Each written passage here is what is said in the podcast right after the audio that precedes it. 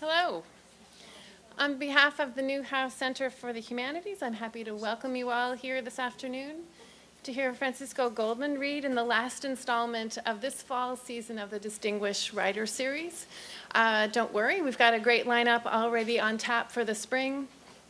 So I'm really excited to introduce our host for today's reading, Junot Diaz, who comes to us all the way from MIT, where he's taught creative writing since 2003 Junot Diaz has published short stories in the New Yorker, Story, and the Paris Review, but took the world by storm with the publication of his novel, The Brief Wondrous Life of Oscar Wao, in 2007, which won the Pulitzer Prize for Fiction as well as the National Book Critics Circle Award. In her New York Times book review, Michiko Kakutani called the book, quote, a wondrous, not so brief, first novel that's so original it can only be described as Mario Vargas Llosa meets Star Trek, meets David, David Foster Wallace meets Kanye West. She goes on to praise the novel's adrenaline powered prose, noting its madcap magpie voice that's equally at home, talking about Tolkien and Trujillo, anime movies and ancient Dominican curses, sexual shenanigans at Rutgers, and secret police raids in Santo Domingo. It took Junot Diaz 11 years to write The Brief Wondrous Life of Oscar Wao, and in an essay called On Becoming a Writer, he offers a tale of extended writer's block that should warm the heart of all the would be, will be writers in the room. After detailing his difficulties in getting past page 75, he concludes the essay not with the breakthrough, rocky moment that we've come to expect from the movies, the moment when the novel starts writing itself, but rather with a tribute to the never ending practice of writing. He says, you see, in my view, a writer is a writer not because she writes well and easily, because she has amazing talent, because everything she does is golden. In my view, a writer is a writer because even when there is no hope, even when nothing you do shows any sign of promise, you keep writing anyway. It's precisely because of this appreciation and dedication to the craft and the practice of writing that I'm thrilled to have Junot Diaz here hosting this afternoon's reading and conversation. So I'll hand things over to him, who will then introduce Francisco Goldman. Uh, Mr. Goldman will read, and then the two of them will have a brief conversation about reading and writing before we open it up to questions from the audience. Finally, we'll have books for sale after the reading and um, available to be, um, to be bought and to be signed. So thank you very much, and Junot Diaz.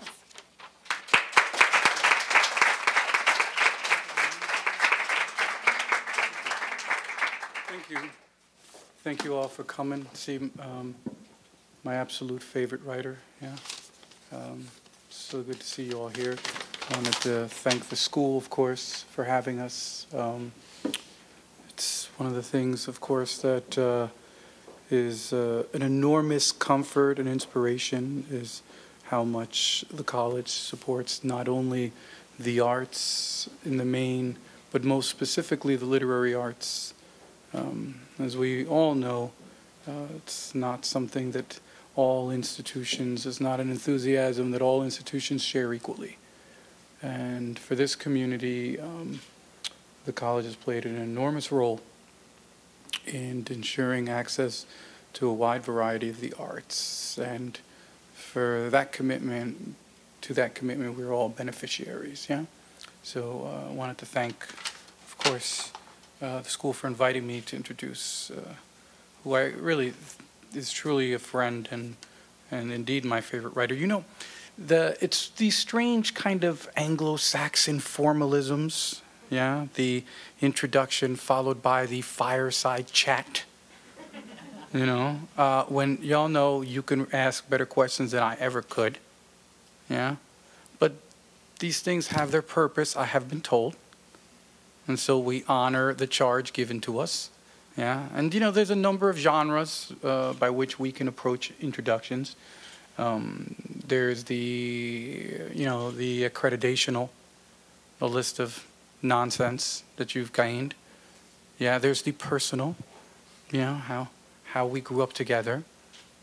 Yeah. And then, of course, there's the contextual, where you strive to somehow embed the artist in question in uh, a matrix of value. Yeah, so we're going to try to do all three very briefly. because you figure you spread your shit around and nobody can blame you if you specifically mess up on one. Okay? Uh, the personal, of course, is uh, Francisco Goldman is uh, an old friend of mine. Um, he's perhaps um, the writer that is most important to me, not only as a practitioner of um, uh, various uh, genres, journalism, um, fiction, literary essays, and of course, confessional writing, but also as a um, tireless supporter of Latin American and U.S. Latino writers. Um, uh, his support of me was uh, instrumental in getting me to continue to write my very difficult novel. He, in fact, um, pulled me to Mexico City uh, for almost a year, where I lived as his neighbor. And I've got to tell you, man, spend a year with Frank Goldman writing in Mexico City, and if you can't pull some shit off, uh, it is never going to happen. You know, um, he's really an enormous inspiration uh, because of his multiple dedications. Uh, those of you who know the work of Frank Goldman know that um, he pursues the various crafts with uh, equal diligence and equal courage. Um, and I still, I kind of still remember, uh, remember Frank. Um, you know, almost every day, uh, getting up, hitting that work, and then reminding me that uh, the work is only as useful as your sort of commitment to life and to the world. Yeah, I have so many of my students who want to write as a way to short circuit an engagement with the world. They think they write first and then the world later. I call them my little dentists. You know, anyone who teaches creative writing knows the dentists I talk about. Oh, my little dentists, they're the ones who want to finish undergraduate, take maybe 12 minutes off, and go right to grad school. Everything to short circuit the world. Yeah, where of course we know that art only comes from an engagement with the world, mostly by being lost. So um, I was just going to read the bona fides and then finish off with a small piece. Francisco Goldman is the author of four books, three works of fiction, The Long Night of White Chicken, The Ordinary Seaman, and Divine Husband, and one work of, excuse me, five, and one work of nonfiction, The Art of Political Murder, and of course his uh, latest um, extraordinary novel, Say Your Name. Um, his first novel was awarded the Sue Kaufman Prize for First Fiction from the American Academy of Arts and Letters. The Ordinary Seaman, his second novel, was finalist for the International IMPAC Dublin Literary Award, and the Los Angeles Times Book Prize in Fiction. The Art of Political Murder uh, was a New York Times notable book of 2007 and a Washington Post Book World 100 Best Books of 2007. He has been the recipient of a Guggenheim Fellowship and is a fellow, a fellow at the New York Public Library Center for Scholars and Writers, and he is currently the Allan K. Smith Professor of English at Trinity College in Hartford, Connecticut. His fiction and journalism have appeared in The New Yorker, Harper's, The New York Times Magazine, Esquire, The New York Review of Books, Outside, and many other publications. He lives between both in New York City and Mexico City. And finally, um, uh, if you'll forgive some exaggeration, or at least uh, sort of, you know, uh, beginner's passion, I say as a writer, Francisco Goldman is a model of the life extraordinary. It is a life extraordinary in courage and in resilience. As a journalist who covered the wars in Central America in the 80s and continues to this very day to follow the story of trauma scarred societies haunted by the legacies of torture, terror, and political violence, Francisco Goldman's work is absolutely essential. As a novelist, who in four important novels has indelibly mapped what it is to be Latin America and U.S. Latino in the endless age of heartbreak that is our history, Frank's work is absolutely essential. It reminds us how profoundly implicated we all are in what happens around us. It reminds us that you cannot have a cozy domestic tale of suburban Massachusetts woe without a young murdered woman in a morgue in Guatemala City. One ties silently, invisibly to the other whether you wish to recognize it or not. The work of Francisco Goldman delivers the kind of truths without which we cannot know our human selves, without which we cannot know our world. It takes courage to write as Goldman does, but my God, are we not glad when somewhere out someone out there can do it? Frank is a model for any writer who strikes out in a different direction and who would place an engagement with the world far ahead of an MFA degree, who would place the pursuit of human justice ahead of competition and prizes. I know no other writer who I consider more necessary, more insane, more beautiful, and more true. What makes Goldman to me endlessly fascinating is not the extraordinary power of his prose, the singular, searching intelligence of his art, the America that he reveals at the edges of its empire, whether it is in Guatemala or the docks of Brooklyn. It is not his piercing journalistic fearlessness or the profound humanity that he shines forth in his confessional writings. It is not the erudition and insight he brings to bear in his literary essays. What makes Goldman fascinating to me is that all of these talents reside so powerfully, so effortlessly in one man, and that none of these practices, as of yet, has been able to eclipse the other.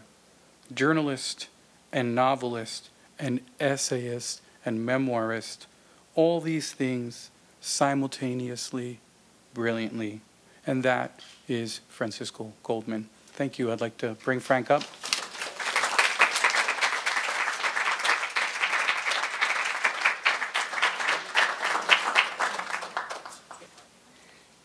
Thanks, Gino. I love. He's one of the people I most love in the world. Um, I shouldn't even read. We could just stand up here and just tell you stories about things we've done together and experiences we've had. You should have seen how he saved my wedding. Because uh, he saved my wedding because um, I carelessly, uh, I didn't know what, um, geez, I don't even remember what they're called.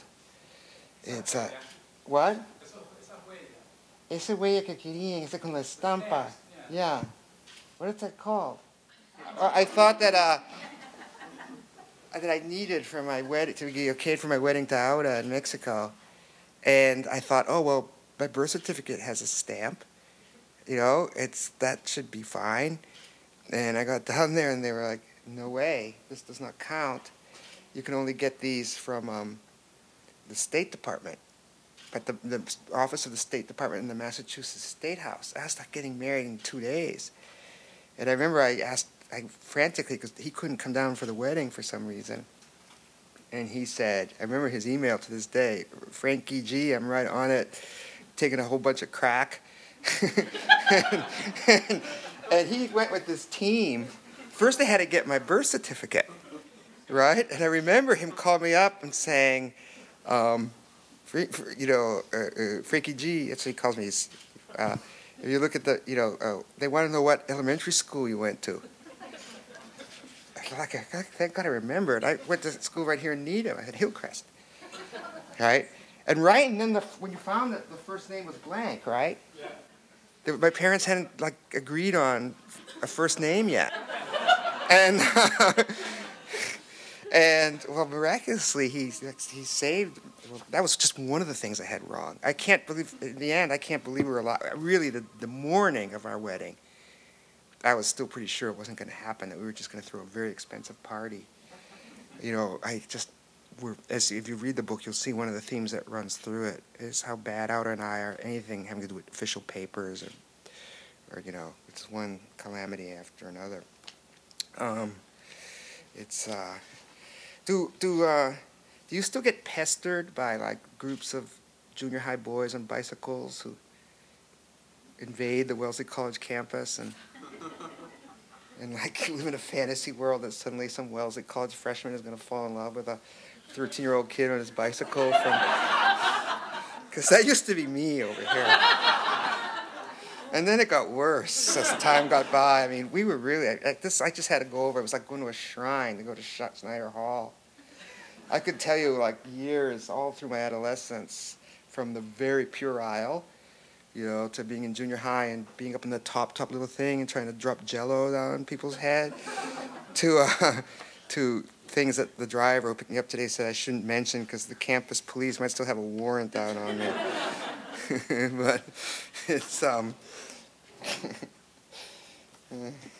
it's just some really crazy things happening over there. My mother remembered one of them this morning. I was with my mother, and she said, "That's where you and your friend stole that television."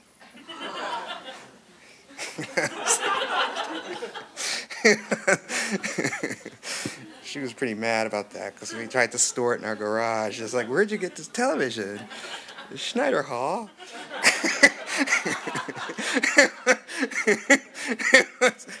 um, anyway, we just was a dare. We said, if we pick this up and carry it out, do you think anyone will stop us?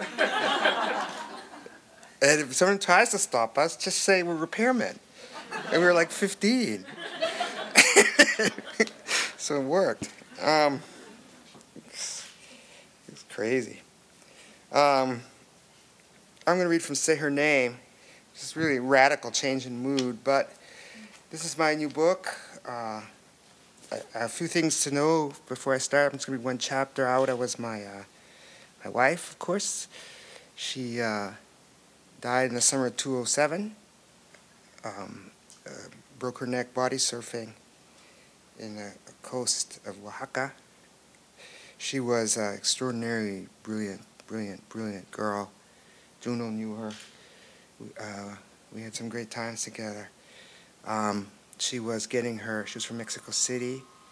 She was getting her PhD in, in Latin American literature at Columbia University.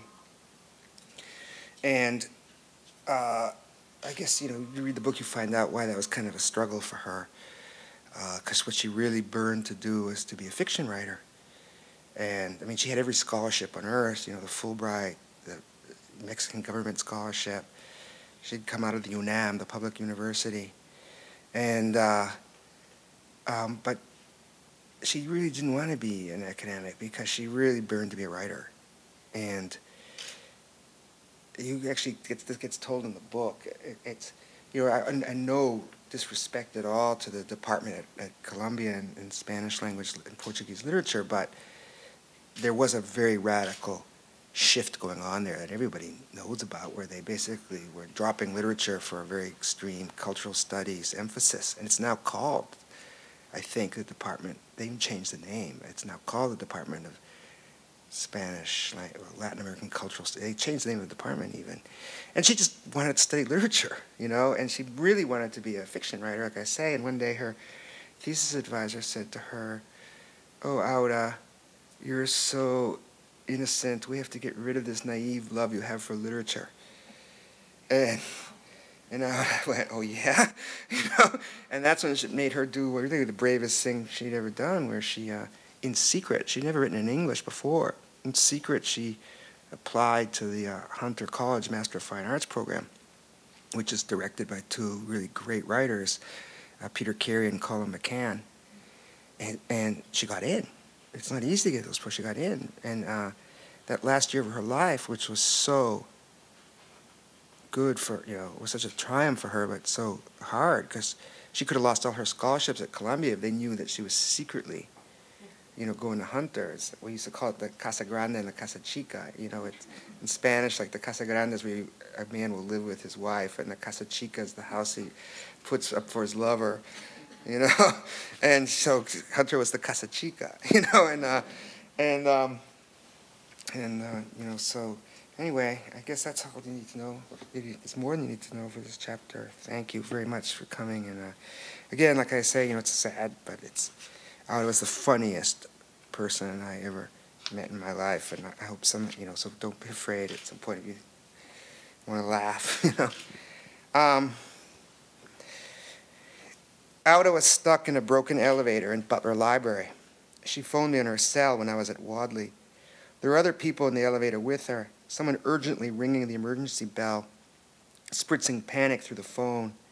I told Aura to stay calm, that surely it would be fixed within minutes, and to call me back as soon as it was. When after 15 minutes or so I hadn't heard from her, I phoned and there was no answer. Class was about to start. We were discussing The Street of Crocodiles, the book she'd have with her at the beach that final day. I didn't turn my phone off. About midway through, I told the students I had to make a call and stepped out. I got her voicemail and left a message asking her to let me know that she was okay. I pictured horrifying scenarios air running out, Aura gasping, claustrophobic hysteria. Class was a disaster. When it was over and she still didn't answer, I phoned the Columbia switchboard, was transferred and put on hold until finally someone at campus security told me there'd been no report of a stuck elevator at Butler Library that day. It was as if the elevator had vanished, with Aura and the others inside, and no one had noticed. Within seconds of her call to me, it turned out, the elevator glitch had fixed itself. The door had slid open, and Aura had proceeded directly into the reading room, where she was required to turn off her cell phone. And there she'd stayed studying for several hours until finally she checked her emails, saw my frantic messages, and remembered. Or that time we had to go to a cocktail party in Manhattan. Aura was at home, and I was a few subway stops closer to Manhattan, down in Dumbo, where I was subletting a friend's inexpensive writing studio for a few months. The plan was that she would take the F train to the York Street stop, find me waiting on the platform, and then we'd ride the next train into Manhattan. One train came, its doors opened, a few people got out, another pulled in several minutes later. The station, winter trapped inside, was a grimy cement and iron deep freezer. The payphones were broken. My cell phone didn't work down there. Robotic rats on the tracks, eating electricity and iron filings. How could this be happening? We'd timed it. I'd phoned her and said, All right, I'm ready to go to the station. And she'd said, Give me five more minutes. And so I'd waited five more minutes. She's still trying on clothes, I thought, pulling dresses on and taking them off because they're too sexy or too ostentatiously fashionable or because they show off her breasts too much or reveal her tattoo. She liked the way her most prized dresses, including some of the ones I'd bought for her, looked in the mirror. She just wouldn't wear them out of the apartment.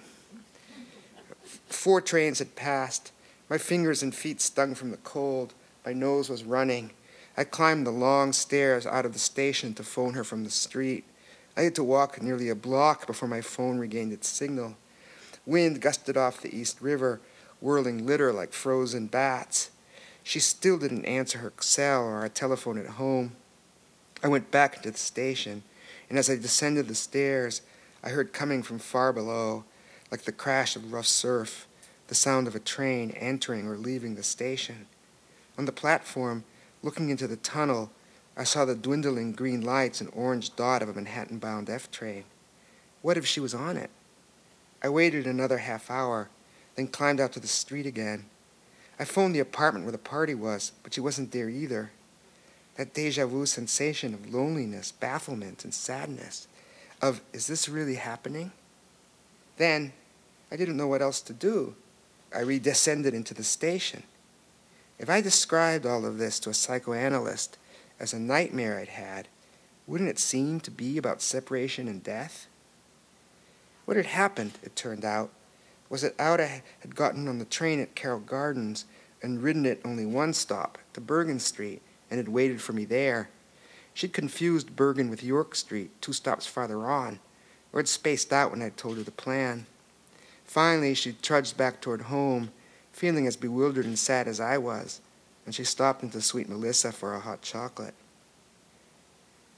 Arriving back from abroad to New York airports, we always had to join separate lines at U.S. immigration even after we were married, without and the much slower line for foreign visitors. I'd always clear passport control well before she did, then wait by the wall in front of her foreigners came out. Sometimes guards would tell me that I couldn't stand there, and I'd retreat to the luggage carousel, but often they left me alone, my knees stirring as the minutes passed, and still Aura hadn't appeared. Finally, I'd see her step up to one of the booths, and I'd feel a new surge of nerves because what if there was something wrong with her papers again, or the agent was in a bad mood, or just like to harass Mexicans and turned her away on the slightest pretext? We'd all heard stories like that. Someone at the U.S. Embassy in Mexico had told out over the telephone that even having a Fulbright scholarship was no guarantee anymore of a student visa. What if at any moment, here at the mouth of the gate, she was going to be pulled back and returned to Mexico without even being allowed to speak to me. I rarely got to spy on Aura from afar like that, watching as she obediently pressed her fingers down on the fingerprint scanner and answered questions, meeting the customs officer's eye, smiling or even laughing in response to some remark from him, or else remaining serious and composed. This always brought back memories of being a small boy, watching my mother talking to a policeman who'd just given her a parking ticket, or to a bank teller, or to a butcher in Haymarket Square, my awareness of their awareness of my mother's delicate prettiness and foreignness, my own sense of an unbreachable apartness. Until finally, I saw the shrug of the officer's shoulder as he stamped her passport, and within seconds, Aura was walking into my embrace. Moments of temporary separation and absence, and even loss that were like little rehearsals for what was coming. Not premonition, but actual visitations. Death coming through its portal, taking Aura away, putting her back, receding back into its hole. Death, a subway train going the wrong way that you can't get off of because it makes no stops. No stopping for hot chocolate and death. That week after our first Christmas and New Year's together in Mexico, we took a room for five nights at a boutique hotel on the beach at Tulum. The first three mornings, we wound up having to drive from Tulum to the passport office in Cancun and back again in the afternoon, almost a hundred miles each way. Aura had realized, before we left for the beach, that since arriving in Mexico a few weeks before, she'd lost her passport. Tia Lupe express mailed out his birth certificate from Guanajuato to the FedEx office in Cancun. Mexican bureaucracy is notorious. Long lines stretching all the way back to the Aztec Empire. Multiple, multiple appointments to schedule at this teller window or that counter. Many official forms to buy at those nice, at those tiny stationery stores, always owned by nice old ladies, to fill in have notarized, then buy and fill in again because at one window some bureaucrat found one stupid infinitesimal thing filled out incorrectly, then renotarized, and so on. Aura was a veteran of Mexican bureaucracies, the UNAM's being among the worst. It was captivating to witness the unruffled manner with which she endured it all, her serene, polite, and even pleasant interactions with the clerks and secretaries, winning over even the most bristlingly petty or hostile ones. All this opened a window into her temperament, I thought. I loved waiting in those passport office lines with Aura, even though it was how we were spending our Tulum vacation instead of at the beach. Our rental car had a CD player, and at gasoline and at a gasoline station, because I told her I didn't really know his music, Aura bought a CD of Jose Jose's greatest hits. That was the only music we listened to in the long drives between Tulum and Cancun the same sad ballads her mother had listened to in the terrible tower, weeping over her abandonment.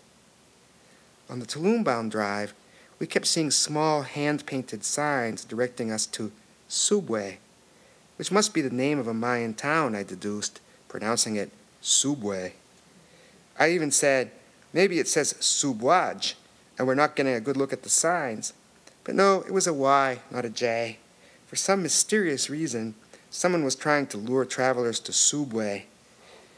But it turned out to be Quintana Roo's first Subway sandwich franchise in a small shopping plaza off the highway by a golf club outside Tulum. Aura uh, hardly ever again passed by a Subway anywhere in the world without remarking, Here's your Pueblo Maya, mi amor, Subway. to reach the beach where our hotel was, we'd turn off the highway onto a long stretch of dirt road the car hitting the softer surface at nearly highway speed, bouncing and seeming to lift off and float through a brown cloud of churned up dirt as if riding one prolonged note of Jose Jose's sonorous voice. And that sense of dislocation again, of being propelled through a portal from an in between world back into the beach town of Tulum. In the end, a bureaucrat at a window finally told Aura she could get her passport only in the state of her permanent residence. Why wasn't she told that on the first day? There is no answer to that question. Aura beside me in bed. What would happen to you, mi amor, if I ever left you? I would die, mi amor, you know that. You would, I know you would die, wouldn't you? I really would. And she laughed with a kind of childish delight and said, Or if something happened to me, if it was me. No, Aura, stop. If it was me who died, then I would die too. I would. Aura, don't even say that. You would die, wouldn't you? Ay, mi amor, sadly shaking her head.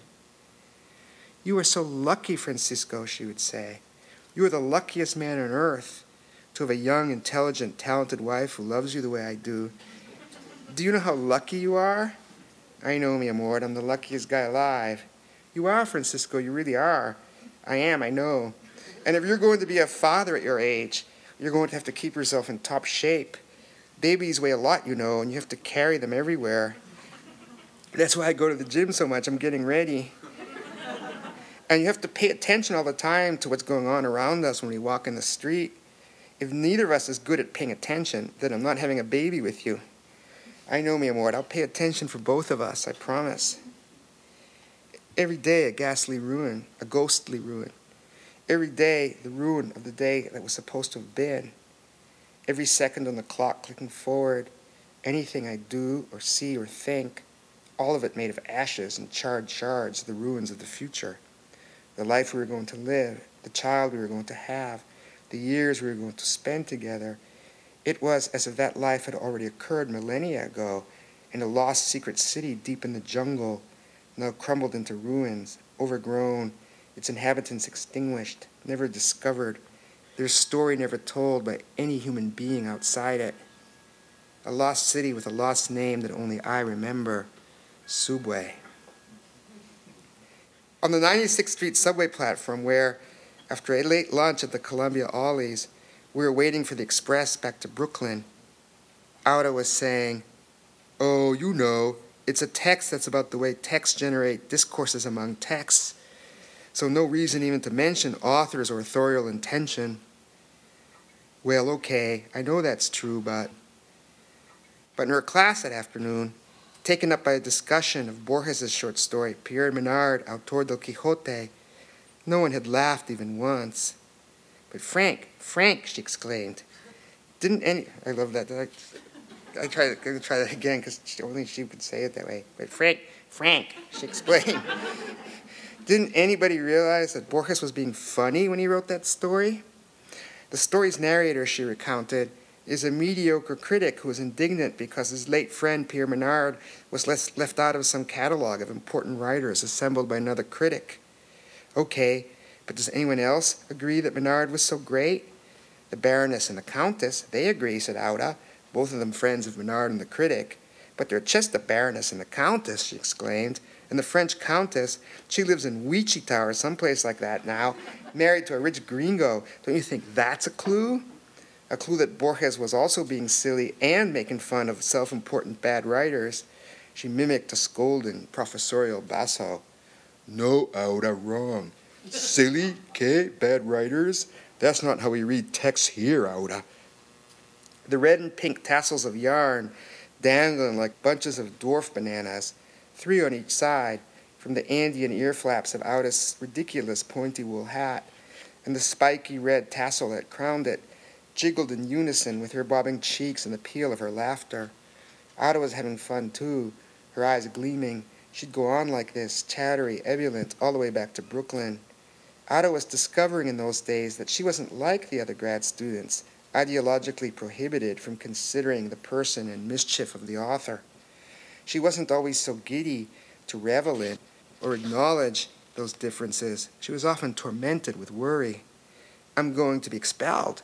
They're going to take away my scholarship. They're going to send me to the gulag. Do you think Jim has a wooden leg? she asked, switching the subject to one that had lately preoccupied her. Valentina's husband, Jim, the super rich investment banker, also quite a bit older than his wife. Hadn't I noticed? Wasn't that a wooden or prosthetic leg limp that Jim had? From the knee down, she said. His shone bone, his shanshin, what do you call it? What if she asked Valentina if Jim had a wooden leg, and it turned out that he didn't? Would she be offended? Valentina was already so insecure about how prematurely aged Jim looked that she wouldn't let him come anywhere near Columbia. Well, even if his shin is made of cheese, I said, it won't be just some ordinary camembert. That guy makes a ton of money. Ay, mi amor, she said sweetly, que tonto eres.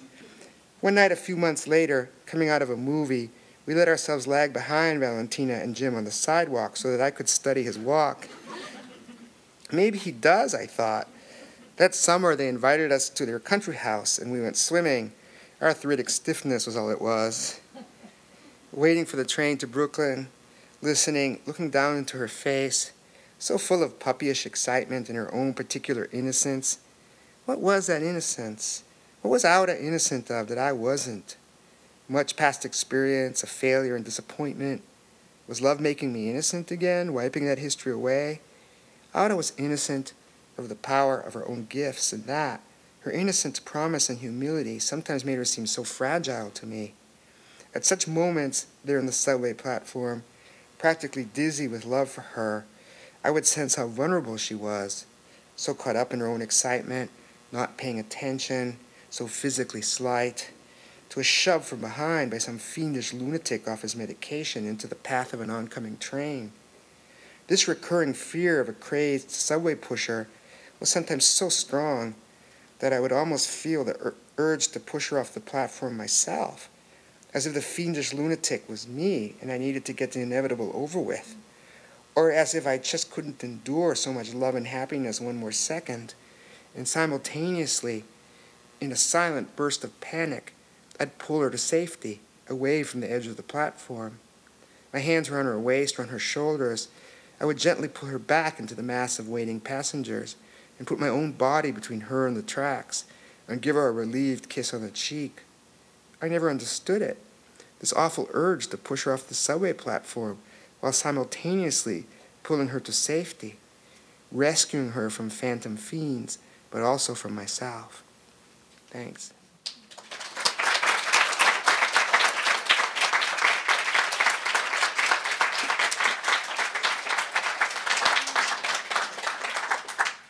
Well, that was a wonderful reading, Frank. Yeah, so, um, you know, Frank, I, I actually was thinking about, you know, an enormous sort of topic, um, but specifically the multiple identities that you have as a writer. I mean, I always remember the when you were working on um, uh, the Divine Husband, and we used to have these conversations about bilocation. Yeah. Remember that? And so I'm wondering, what is your sense of it? What is your sense of being simultaneously a journalist, simultaneously a novelist, and then the other areas that you work in as well? Um, how do you talk to people about that? Do you find that um, sometimes people are privileging one identity over the other, or do you find yourself being able to juggle it with people, or defending one versus the other, depending on where you're at? I think sometimes it's the latter. I think sometimes you're aware, you know, the person you are inside yourself is kind of immune in some ways to what other people might be thinking or judging or summing you up, you know. And, uh, um, and, that- and for instance, I rarely think of myself as a journalist, right? Even though I've done some journalism, a big book of journalism, right? But, but uh, I, th- you know, I, th- I, th- I, I think I've, identity is constantly, it's very fluid, and the thing that just totally, um, it's very hard to talk about, is how Aura's death changed all of that. You know, there was a whole set of neatly constructed cells that were going along developing, right? One that had this very, very certain idea of what a novel was supposed to be you know, and what kind of novels I wanted to write. You know, and the other person who thought, yes, you know, um, the journalist you're talking about, the person who seems like overtly engaged in the world, right? And, and, and, and the person who thought he knew about violence and wrote about violence and, uh, and was ready to, you know, rumble with the kind of people I had to rumble with you know, in Guatemala, for example, one of them was about to become president, you know, and uh, and then every kind of idea I ever had about myself was swept away, you know, Ju- July 25th, 2007. Um,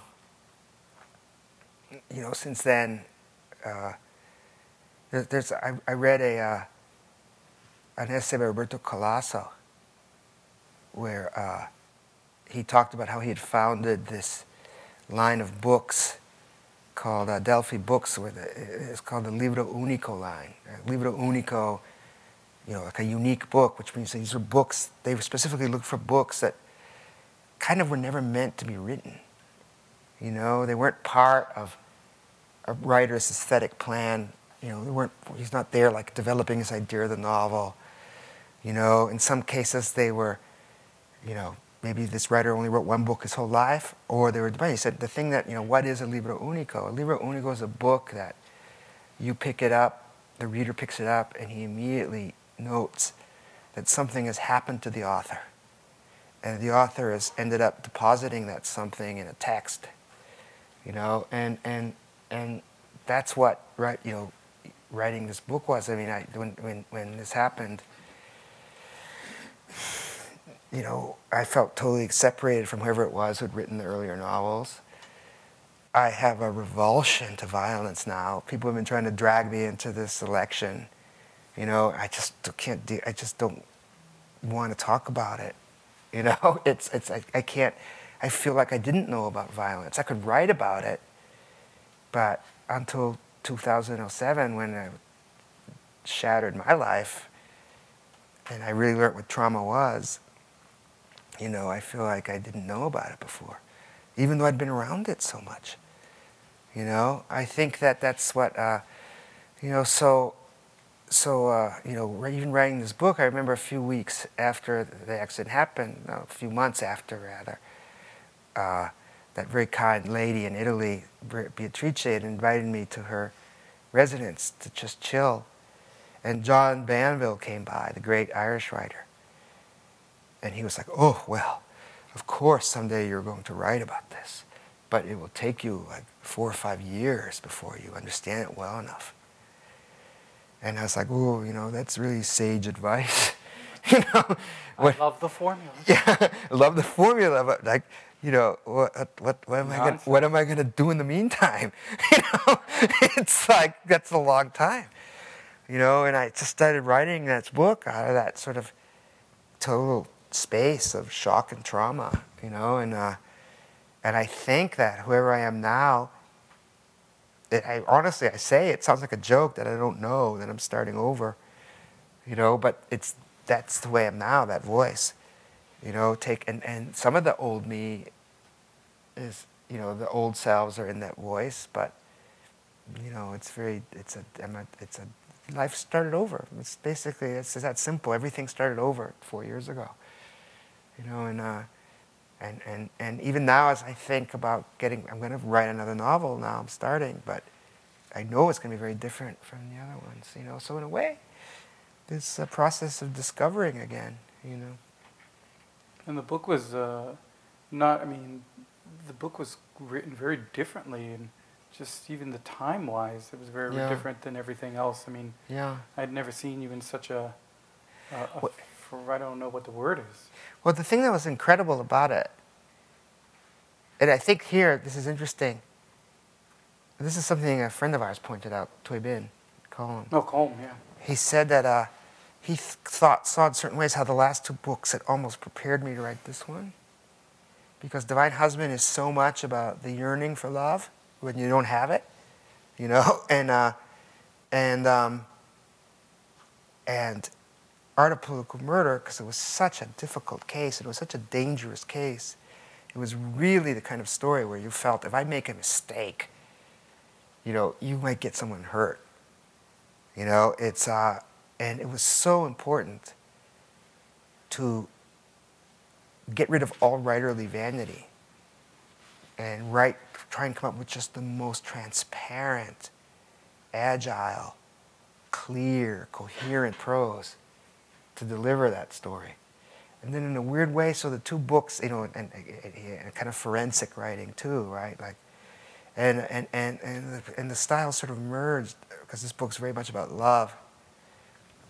But it was also had to be written with great humility. I can't tell you a really holy humility.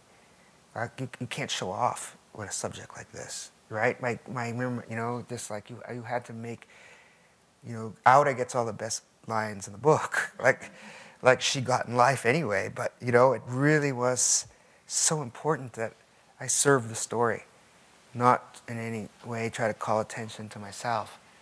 You know, which is something I'd sort of found myself practicing with Art of Political Murder in a strange way. So, so there's some consistency in that way. Yeah, I You think it's, um, you know, literally as uh, when you're in this role of interlocutor, the, the more swiftly you can disappear, the better.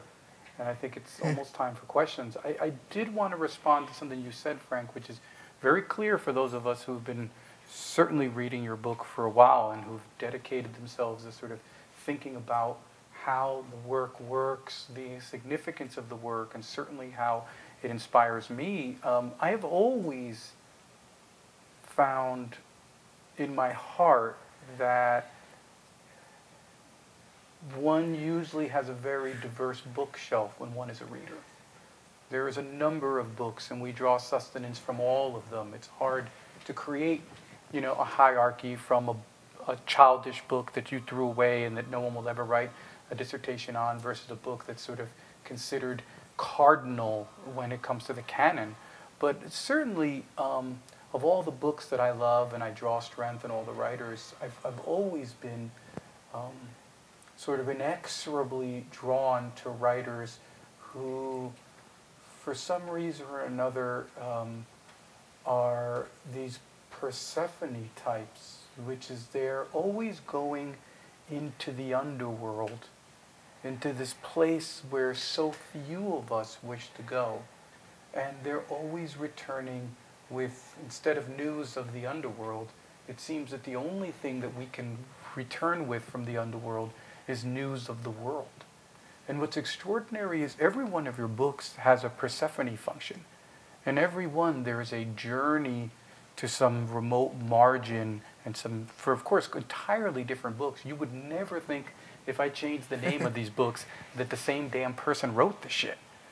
You know, it's kind of an extraordinary diversity. And I think that this is, uh, for me, I've never understood where one person summons that kind of courage, you know, to do this repeatedly.